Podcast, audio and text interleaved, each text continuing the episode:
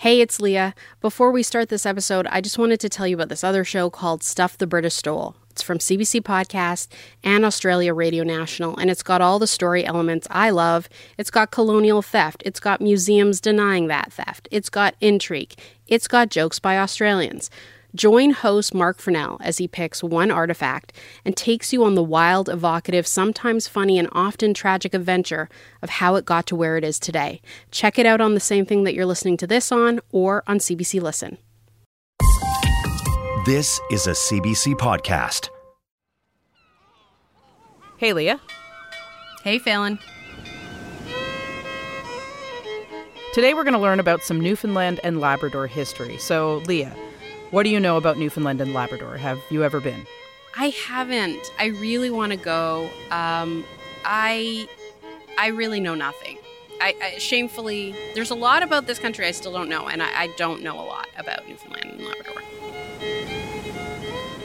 Well, for me, like the big question was why it took so long for Newfoundland and Labrador to join Canada, you know, and what the impacts were for Indigenous people living in Newfoundland and Labrador when it happened. So today we're going to be mainly focusing on Newfoundland. Labrador, I see you. Please don't get mad at me. Um, because this is going to feel very Newfoundland centric, but it's not, I, I swear. The province actually wasn't called Newfoundland and Labrador until 2001. Prior to that, they were just called Newfoundland. Wow, you said Newfoundland a lot just now. okay, we get it. We get it. Okay, and and Canada came into confederation, meaning all the places we know now as provinces and territories became one in 1867. And when did Newfoundland and Labrador enter? Over 82 years later in 1949. And I know we have basically avoided ever talking about Confederation in the podcast because it's so well recorded and taught in schools. But when it comes to Newfoundland joining the country, I realized what a ball of yarn it is to untangle.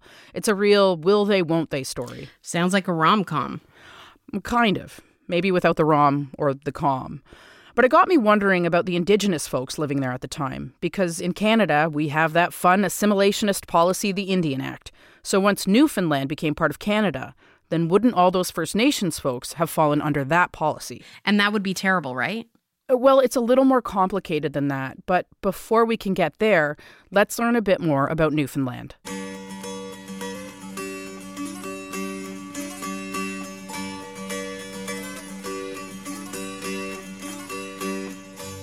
Prior to contact, we have a few groups of indigenous folks on the island of Newfoundland and Labrador.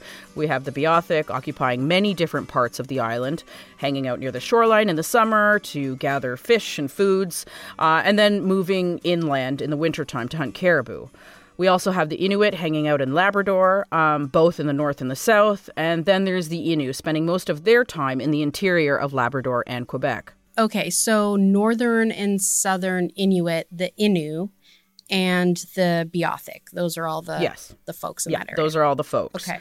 Um, and there is evidence that the Mi'kmaq were coming over to Newfoundland to trade in the 16th century, if not earlier.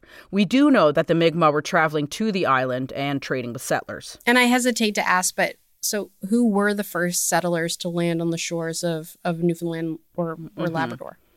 Well, there are many stories about who may have landed on the shores of Newfoundland first, but the first people that we know of for certain are the Norse. Okay. I feel good about that. I don't know why. I just always picture like Chris Hemsworth, you know, kind of like arriving. I feel like he's actually a nice person in real life. So I don't know. Is it bad that I like the idea of the Norse rather than the the usual suspects? Like Britain and the French, French and, and the Spanish, Dutch, and the Dutch, you know, Portuguese, like all the other people. Yeah, yeah, yeah, yeah, yeah, yeah. No, I, I feel the same way, and you want to know why? I, I, I would love to know why. okay, well, because I it means then that that bozo Christopher Columbus wasn't the first European in North America, and I don't like that guy at all. Right. Okay. I, I'm I'm with you. I like this. Okay. So the Norse would have been in Newfoundland around 1000 AD, but they didn't hang out too long, probably around 20 years or so.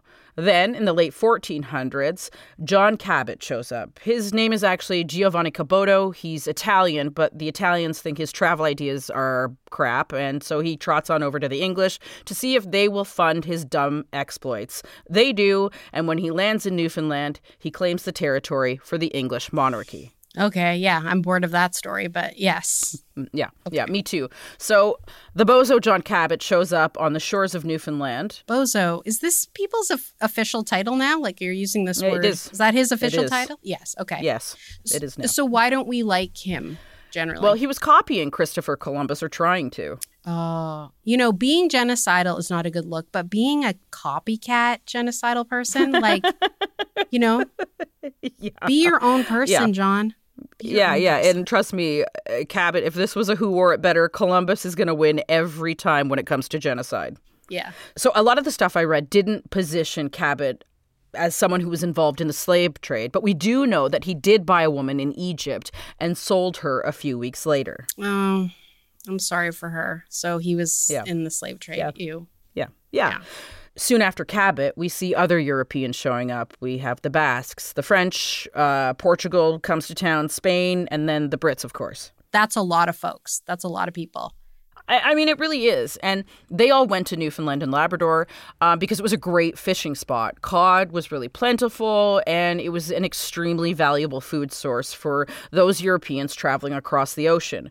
It could be cured and preserved easily, and it traveled well. It was an incredibly important item for trade. Okay, I gotcha.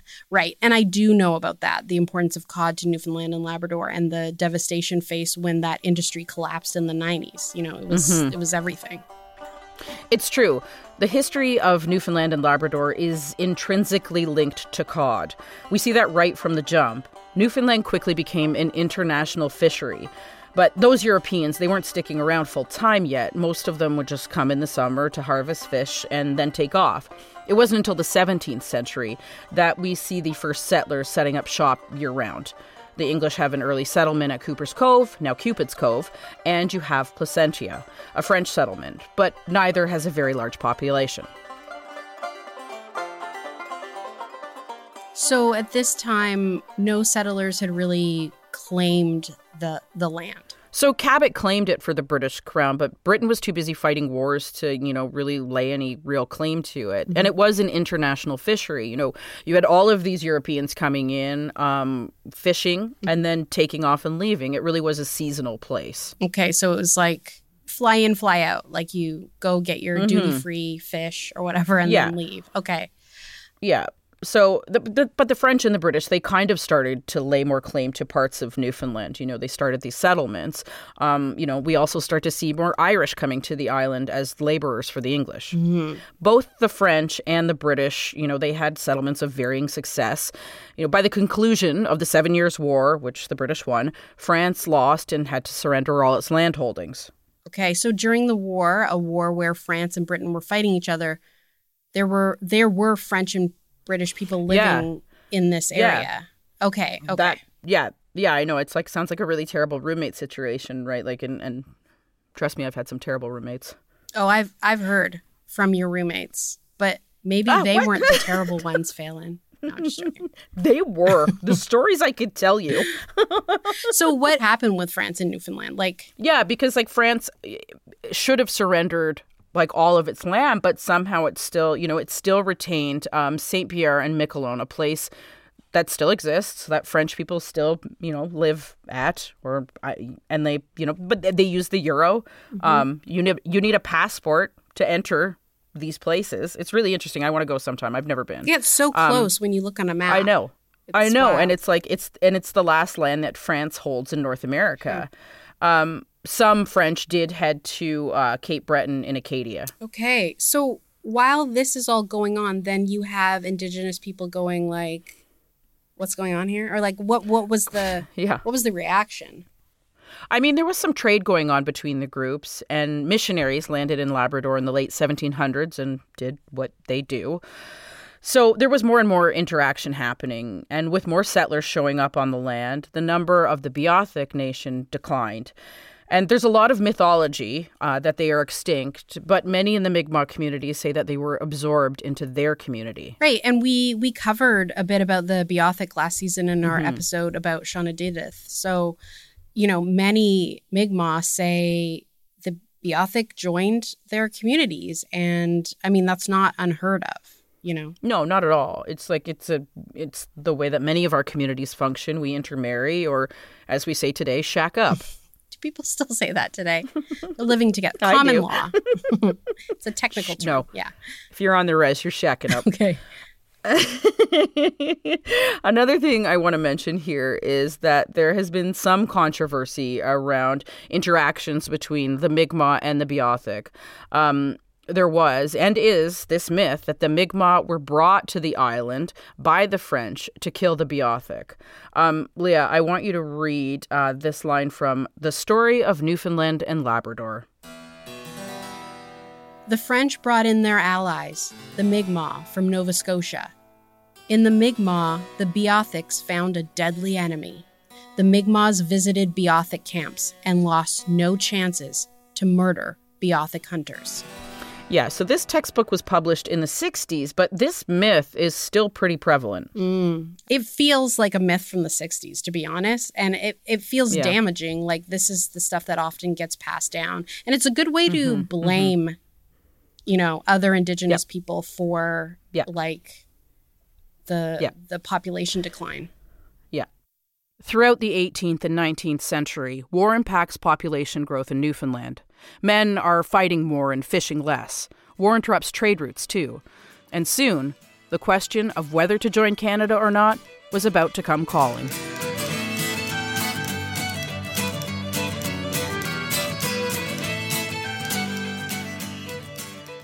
The road to Newfoundland and Labrador signing up for Confederation is less like a road and more like a really weird tennis match.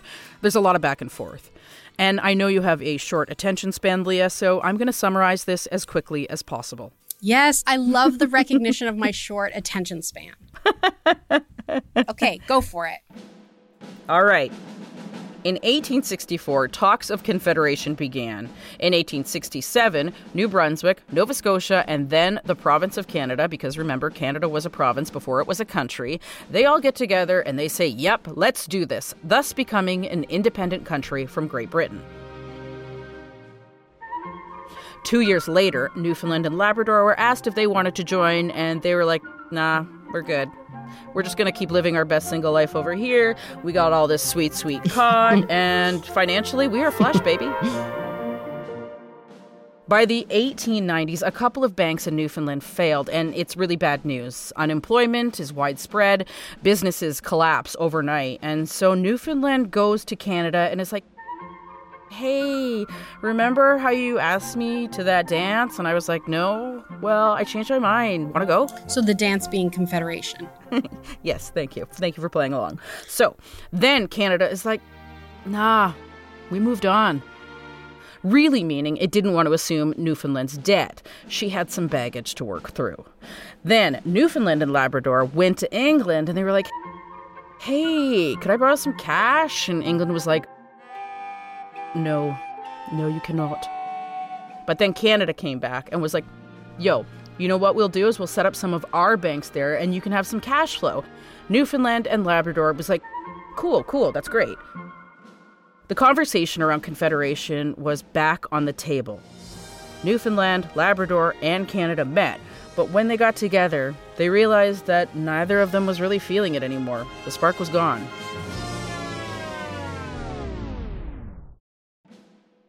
The two don't talk much for a while, but in 1930s, when the Great Depression hit and Newfoundland almost goes bankrupt, people are starving, sick, and living in extreme poverty. Food rations, called the dole, were given out, but they weren't enough. Riots occur. Britain steps in and says, You know what? I'm taking over. Which, you know, pretty common language for the British. Anyway, so the British assume power in the province by taking over the government. Newfoundland and Labrador goes from a responsible government, one voted on by the people, to a commission government, one where the Brits are running the show with no real input from the people. Britain is like, you can have your government back once you get your finances in order. Oh, that's not going to go over well. No, right? And while the British are running things, it doesn't get much better. Then World War II hits.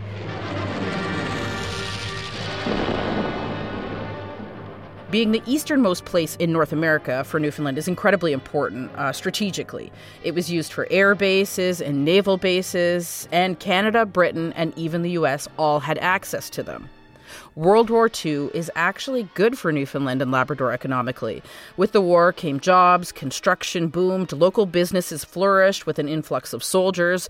The U.S. alone had about 10,000 soldiers stationed in Newfoundland and Labrador. Hmm. Eventually, Canada is like, this bad boy from the south is cool and all, but how close is he getting with Newfoundland and Labrador? So Canada's feeling insecure, he's getting nervous, mm-hmm. feeling mm-hmm. possessive. A little bit. Hmm. So Canada was like, there sure are a lot of Americans around here. And some of them were sticking around. Soldiers and locals were doing that wartime thing, meeting, hooking up, getting close. Okay. Okay. And now this is getting also... into a good story. Yeah. Continue. yeah. Rom com so indeed. Yeah. it's important to mention that both in World War One and Two, many Newfoundlanders fought, and they're often forgotten that conversation when we talk around those wars. Uh, World War One was devastating, but World War Two was economically good for Newfoundland. By the end of the war, they had a big ol' surplus. Okay, take that, Canada and Britain. It's like a revenge economy. Yeah, totally. Like move over, revenge dress, and revenge body. A revenge economy is the ultimate revenge. Exactly. So, does this change anything? Well, it should.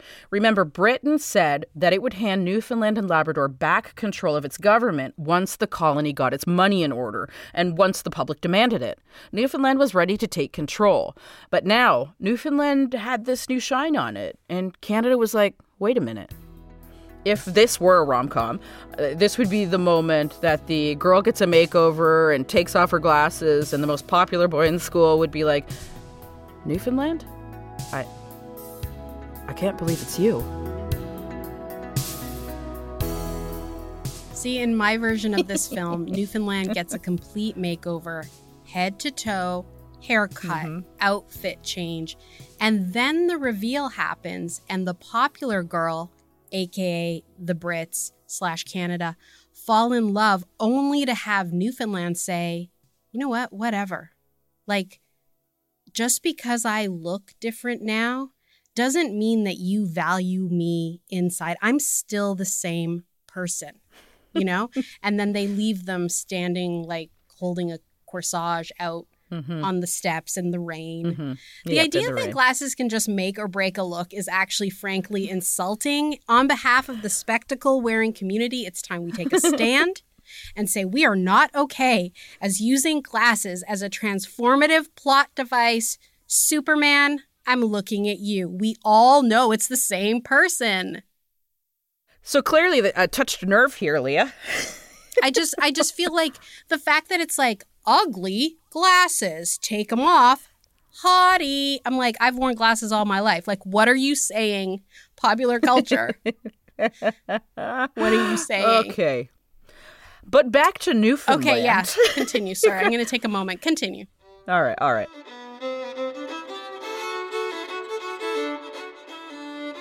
So the war had had really shown Britain and Canada just how much Newfoundland and Labrador had to offer. And the last thing either of them wanted was for Newfoundland to hook up with the US. That would be devastating. Yeah, new lover. How scandalous. Yeah. Yeah. So in 1946, a national convention was organized to decide what should happen next. And a couple of years later, a referendum was decided on, with the options being to return to a responsible government, a Newfoundland run government, stay with the British run Commission government, or Confederation with Canada. Okay, and so option three won, Confederation won.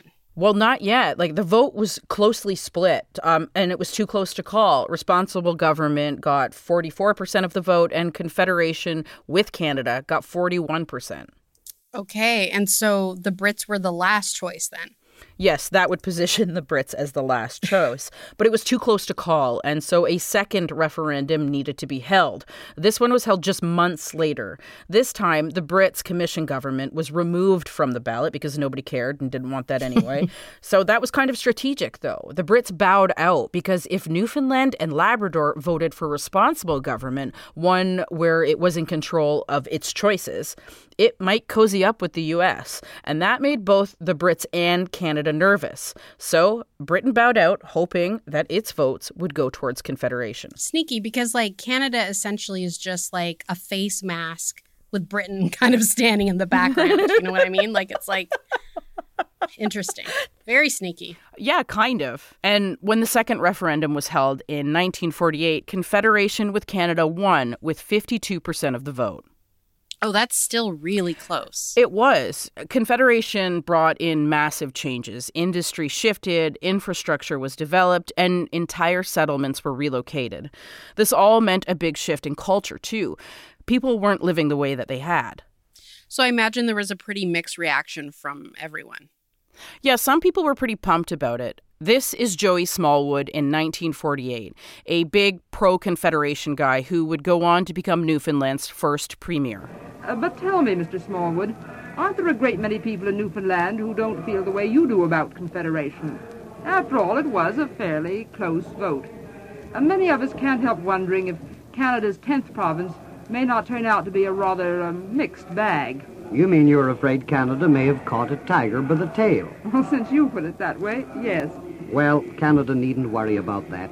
I feel that within a year of union, there will be no people in Canada happier to be in Confederation than the people of Newfoundland. But what about all those people who voted against Confederation? Well, the overwhelming majority of those who did, did vote against Confederation have already accepted it. At the present time, the only persons to refuse to accept the decision are a mere handful of professional politicians. Well, that's certainly good news if you're sure about it. I am sure.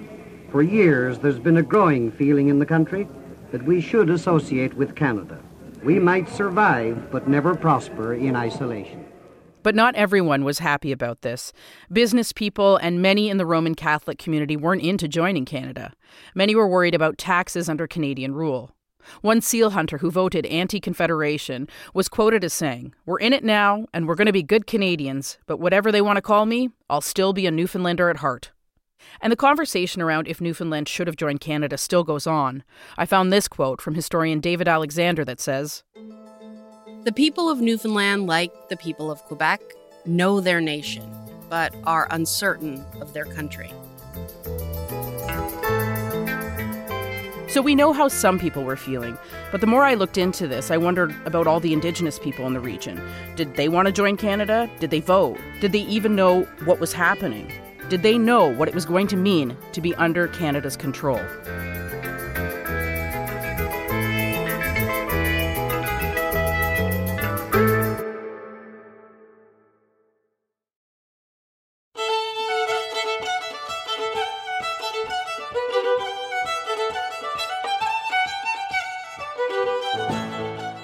So, in 1949, on March 31st, Newfoundland and Labrador became the 10th province in Canada. But what were the Indigenous people saying? I reached out to someone who helped me figure that out. So, my name is Maura Hanrahan. I'm from Newfoundland and Labrador, and I worked for many years with Indigenous organizations and nations across Canada on land claims and other issues. And I also spent, um, I don't know, maybe eight or nine years working at universities as a professor. Um, I'm a member of Qalipu Mi'kmaq First Nation, and I'm uh, also a citizen of Ireland through my mother. When I was looking for Indigenous perspectives on Newfoundland, Labrador, and Confederation, there wasn't much out there. Then I came across Maura's work. So there are a couple of very pernicious myths about Indigenous people in Newfoundland and Labrador, particularly related to the island of Newfoundland. And one is that there are no Indigenous people on the island of Newfoundland. We know that the Beothuk became extinct as a cultural entity, although some married into the Mi'kmaq people. Um, but uh, they became very romanticized in uh, Newfoundland culture uh, they're gone, of course, so it's easy to romanticize them. And the the notion was that they were the only indigenous people to the island, and they're gone, so there aren't any anymore. Right. So if they aren't there, I imagine the indigenous vote for or against joining Canada wouldn't really even be much of a consideration to them. But we do know that there were indigenous folks in Newfoundland and Labrador the Mi'kmaq, the Inuit, the Innu. I had my guesses about consultation with these folks, and Maura confirmed. They weren't consulted. Um, So in Labrador, the Innu and the Inuit uh, were not consulted in any official manner at all. The Moravian missionaries would have been the uh, intermediaries between the Inuit on the north coast and government. Um, but there were, to the best of my knowledge, no official consultations with them. And the Innu were living very much an Innu life uh, on the land. Uh, they weren't in settled communities by and large, and uh, they weren't organized in the sense of having their own political organizations. Neither neither group was. Um, so I suppose governments could argue that there was no official body to talk to, but it wouldn't have gotten that far. It wouldn't have been a consideration. It wouldn't have gone through their heads, oh, we should talk to the Innu and the Inuit. That just wouldn't have happened. There was a great deal of, of neglect there um, and a lack of recognition that uh, Innu and Inuit were political entities unto themselves. Right. So it would have been a stretch to have the government think to even consult with the Innu and the Inuit because it just wouldn't have crossed any politicians' mm-hmm. minds mm-hmm. at the mm-hmm. time. And the Beothuk were quote unquote extinct. But what about the Mi'kmaq at the time of Confederation? So on the island, the Mi'kmaq were, uh, in some cases, living in discrete Mi'kmaq communities, but in many other cases, living in mixed communities, mixed settler um, indigenous uh, communities. But I mean, this happens very often when you have very small populations living alongside each other. There is going to be some integration and what is sometimes called, and I don't like the word intermarriage. so there was a fair amount of that. But there were discrete um, uh, indigenous communities such as Flat Bay and Conne River. They come to mind. St. George's is another one. Um, but they too were, were not consulted uh, at all as Indigenous people. When I talked to elders about 20 years ago for some research I was doing, um, they uh, they knew that the referenda were going on, and some of them voted, uh, but they had no idea that the Indian Act even existed. They told me so. Nothing was ever mentioned to them about, you know, would you like to be under the Indian Act? Would you not like to be under the Indian Act? So I didn't think of that. Like, would these indigenous people even be allowed to vote? Because under the Indian Act, indigenous people couldn't vote and, and didn't get the vote until I think it was around the 1960s, right? Right. Yeah. And I mean, the Inuit uh, did in the 1950s, okay. but you know they just didn't have ballot boxes to put their votes in until like the 60s and even now it's still there's a lot of issues with mm-hmm. voting in the north right and and just a quick reminder for people that the Indian Act is what the federal government uses to control all things First Nations. If you yeah. need a brush up on that, check out our episode from season 2. But here's the thing prior to Confederation, Newfoundland and Labrador didn't have anything like the Indian Act in place. The Indian Act was a Canadian invention, which for some reason never gets mentioned in the top Canadian inventions lists. well, fingers crossed it makes next year's list. There's always time. So once Newfoundland and Labrador joined Canada, did the Indian Act automatically go in place? Like it was just like, no. No, hey? No, no. So post referendum, Canada and Newfoundland needed to discuss something called the Terms of Union. These would essentially lay out the terms of the relationship. I just wanted to take a break to tell you about another CBC podcast I think you might like. It's called Death in Cryptoland. It's a true story about a crypto tycoon, his secret past, his sudden demise, and an online sleuth's obsession to unravel the truth behind his mysterious company.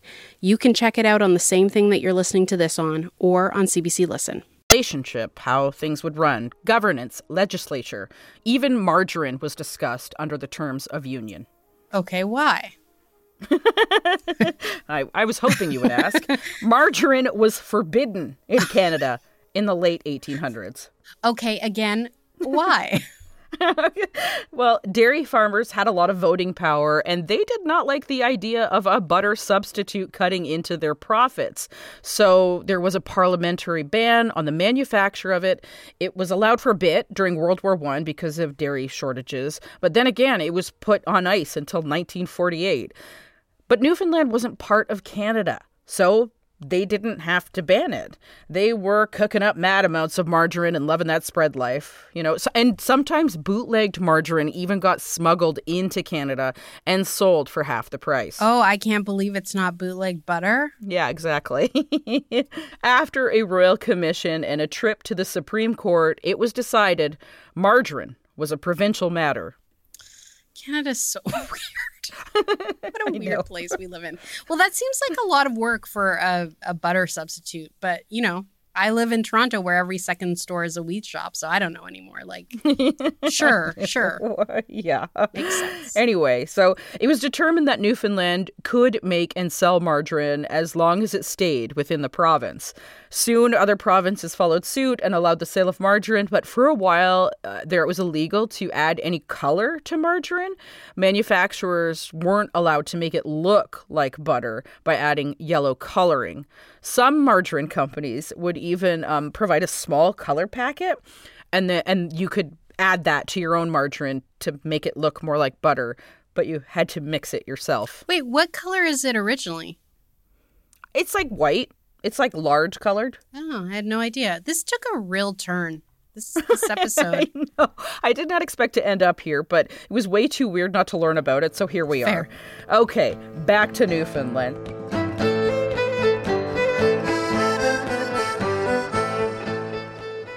So, you know, while butter versus margarine was being hotly contested when it came to Confederation and the terms of union, Indigenous people in Newfoundland and Labrador weren't even considered. I asked Maura why the Indian Act was left out of the conversation when it came to the terms of union. So it doesn't mention the Indian Act at all. It doesn't say the Indian Act will not be applied. It doesn't say the Indian Act will be applied.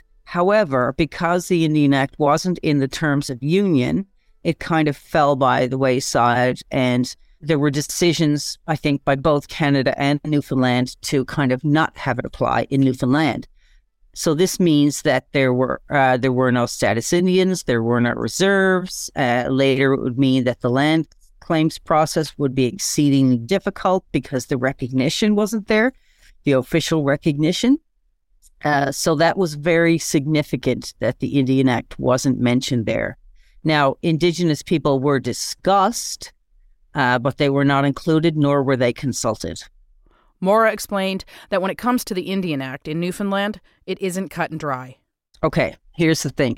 So, the research I've done with elders has shown to me that in some ways, not having the Indian Act was a good thing, and not having specific legislation targeted at Indigenous peoples was a good thing because it meant you didn't have the reserve system with the pass system, for instance. So people have freedom of movement that their counterparts across the country did not have. Um, you didn't have the interference with the indigenous economy, such as trapping in the interior of the island, uh, that you would have had across the country. Uh, now, you did have interference with the indigenous economy when the railway got built, uh, when the land was surveyed, when logging came in, and so on. But you didn't have a legislative interference. Um, and there was harm from the churches, but you don't have the government saying, uh, you know, here is your land, you stay on this land. Also, Mi'kmaq people, uh, Inuit people could marry who they liked, uh, whatever uh, ethnic group uh, their partners came from, and they wouldn't lose status because they didn't have it. So they could marry who they like, and they could still be recognized as Mi'kmaq by their community and still uh, continue Mi'kmaq traditions and so on. So, so there were some positive aspects of not having the Indian Act. The negative aspect of having the Indian Act is that you don't have a mechanism for rec- recognition. So there's there isn't an official avenue that government can recognize you as Mi'kmaq or as Innu or as Inuit. Um, so uh, therefore, it's hard for you to get land uh, as uh, as an as a political entity.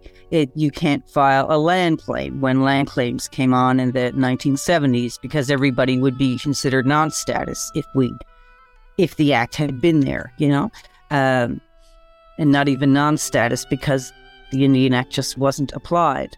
Uh, there were also um, the Indian Act. It did involve some transfers of funding to bands and to um, communities uh, that Newfoundland uh, Indigenous people could not avail of, and programs that earned statutory, such as non insured health benefits.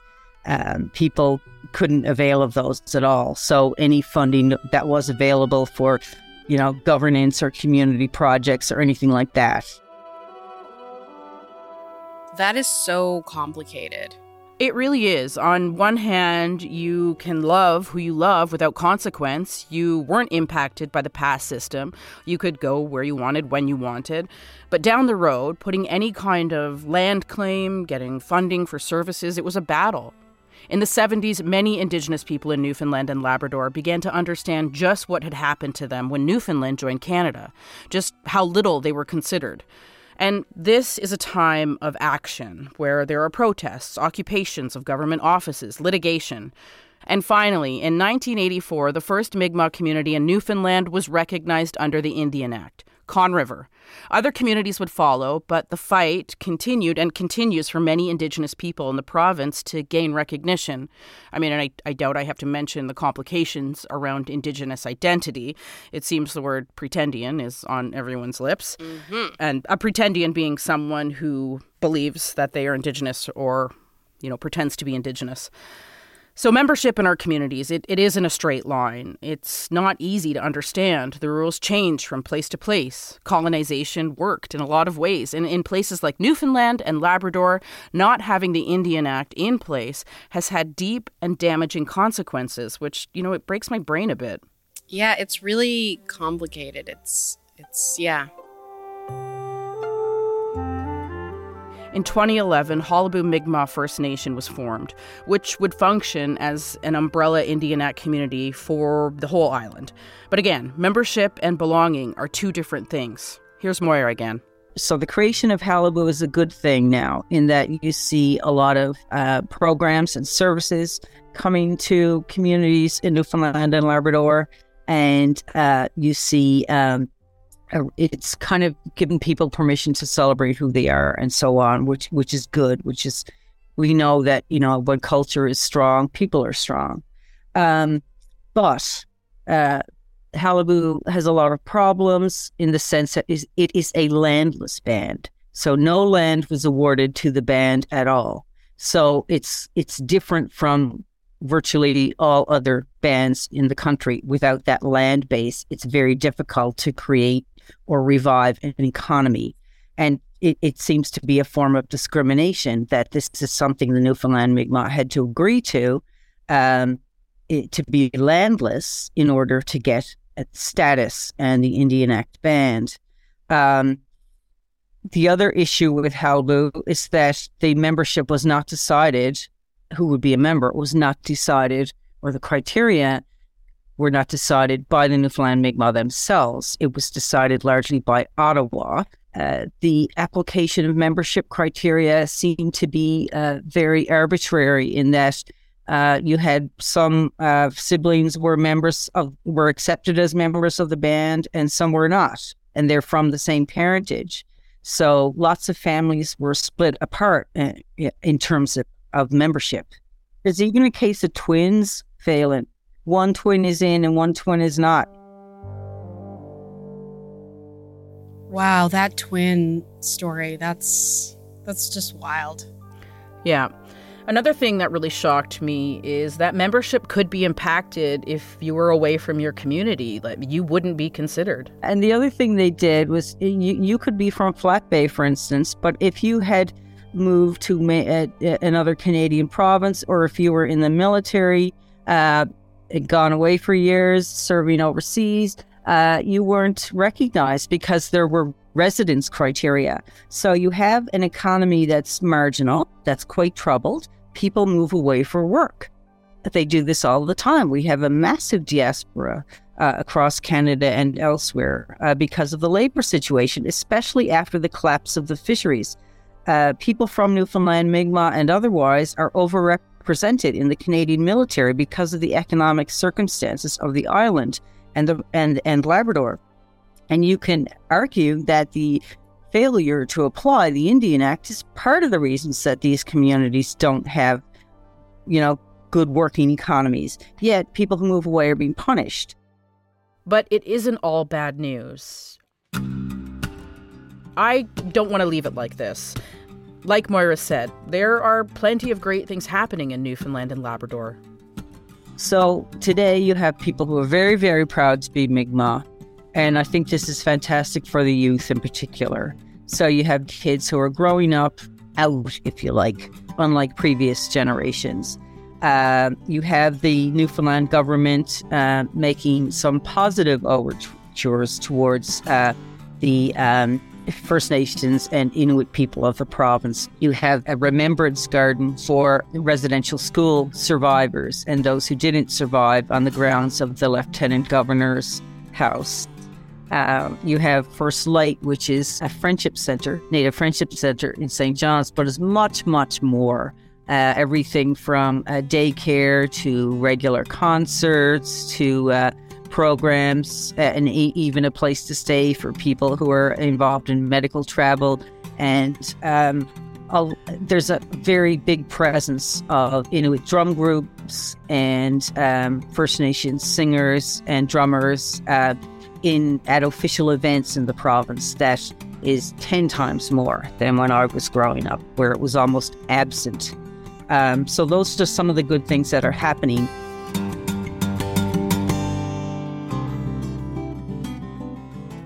In spite of Confederation, in spite of having the Indian Act or not, the Indigenous community is finding its way back.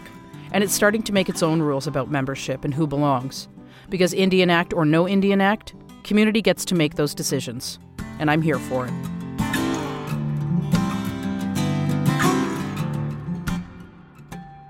The Secret Life of Canada is written and hosted by me, Falen Johnson. And me, Leah Simone Bowen. Eunice Kim is the producer, and sound design by Graham McDonald. Script editing is by Yvette Nolan, with research assistance by Andrea Eidinger and CBC Archives. Roshni Nair is the digital producer, and the executive producers are Cecil Fernandez and Chris Oke. Arif Noorani is the director of CBC Podcasts. Our logo is by Badawogan Illustration and Design. You can find us on socials, and our email is secretlifeofcanada at cbc.ca. Rate and review us wherever you listen. It really helps other people find the show. Thanks for exploring Canada's hidden history with us.